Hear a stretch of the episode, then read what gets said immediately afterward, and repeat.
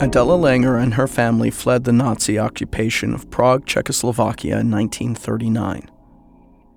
Those events broke her family, and Adela committed a horrible crime that summer. The question is does she or her children haunt the sixth floor of the Congress Plaza Hotel in Chicago? Stay tuned to find out. You're listening to Ghostly Activities. I'm your guide, Jacob Rice, and this is the legacy of Adela Langer. The night of August 3rd, 1939. Adela Langer, a middle aged woman from Prague, opened a window and listened to the sounds of Chicago's downtown area. She looked out over the clear night sky, and a gentle, warm breeze blew in. She could see Buckingham Fountain in the distance. It was a well lit centerpiece for Grant Park. She walked to the bedroom where her two boys, Karel and Jan Misha, slept.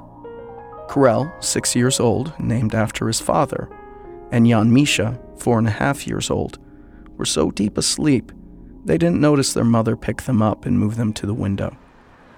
Adela sobbed and shook as she placed Karel on the window's ledge. She hugged her son, said a prayer, and pushed him out. He fell 12 floors to the pavement below. A crowd screamed, and then Jan Misha hit the sidewalk a few moments later. The crowd looked up to see where the boys had fallen from. Above them, they could see Adela step out, her white gown billowing in the wind. She stepped off the ledge. Her body landed next to her boys at the corner of Chicago and Congress Parkway. The coroner's inquest. The next morning, the newspapers screamed about the murderous mother, but it faded a couple of days later. World War II news pushed it off the front page. The city's coroner initiated an inquest to find out why Mrs. Langer would kill her children. But first, he needed the father back in Chicago. Karel Langer, the elder, was in Toronto trying to secure refugee status for his family. Needless to say, the elder Karel promptly returned for a deposition two days after the murder suicide. The courthouse was packed as Mr. Langer told the story of why Adela killed herself and their sons. Langers, a Jewish family living in Prague, had been pressured to sell their textile business and flee the Nazi occupation. The business was worth $1.5 million then, or $30 million today. It sold for $7,000.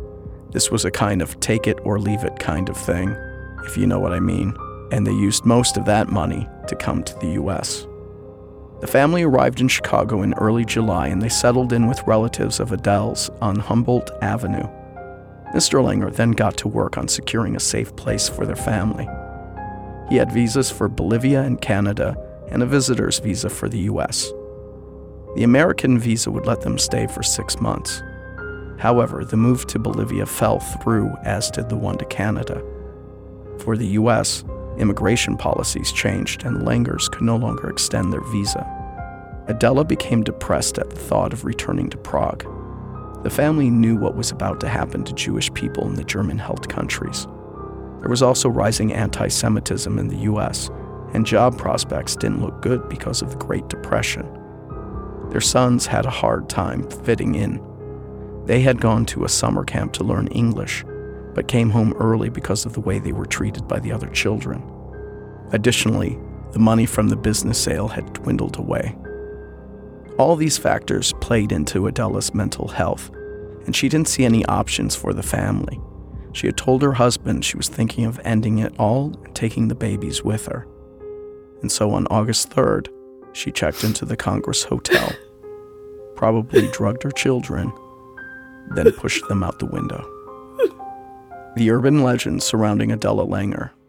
The story has morphed over the years, and the version I'm most familiar with changes the ethnicity and religion of the Langer family. The Langers were no longer a Jewish family fleeing Nazi occupied Czechoslovakia. In the new version, they were a Polish Catholic family who fled World War II. But there's more changes as well. Mrs. Langer was now 25 years old. The boys were twins. She had blonde hair and blue eyes. The boy's father sent the family to live at the Congress Hotel and wait for him, and their room was on the sixth floor. However, the father never comes for them, and some stories say he died fighting the Germans or the Soviets, and others say he abandoned the family for another woman. The outcome is still the same. A desperate and depressed mother pushed the boys to their deaths, and then she committed suicide. As for the boys, there's another twist in the legend. One of the boys' bodies never made it to the morgue. It went missing, and many think this is the boy that haunts the sixth floor of the North Tower. But as far as we know, it's only one of the boys, not Adela. Let's talk about reality here. Both boys are buried with their mother at Bohemian National Cemetery on the northwest side of Chicago. The Czech community came together and took care of the funerals. And as for the elder Karel, I didn't find much about his plight, and he was most likely deported back to Europe at the end of his visa, but I couldn't find any records to confirm this. Paranormal activity attributed to the Langer boys. Now, when it comes to the hauntings, the Congress Hotel has a lot of activity. The ghostly activity associated with this legend is specific to the North Tower's sixth floor, and witnesses have reported the apparition of a boy running down hallways and disappearing into walls, windows opening and closing at random, the sound of a boy laughing, elevators skipping the sixth floor when even though the button's pressed, or elevator buttons getting pressed after it stops on the sixth floor.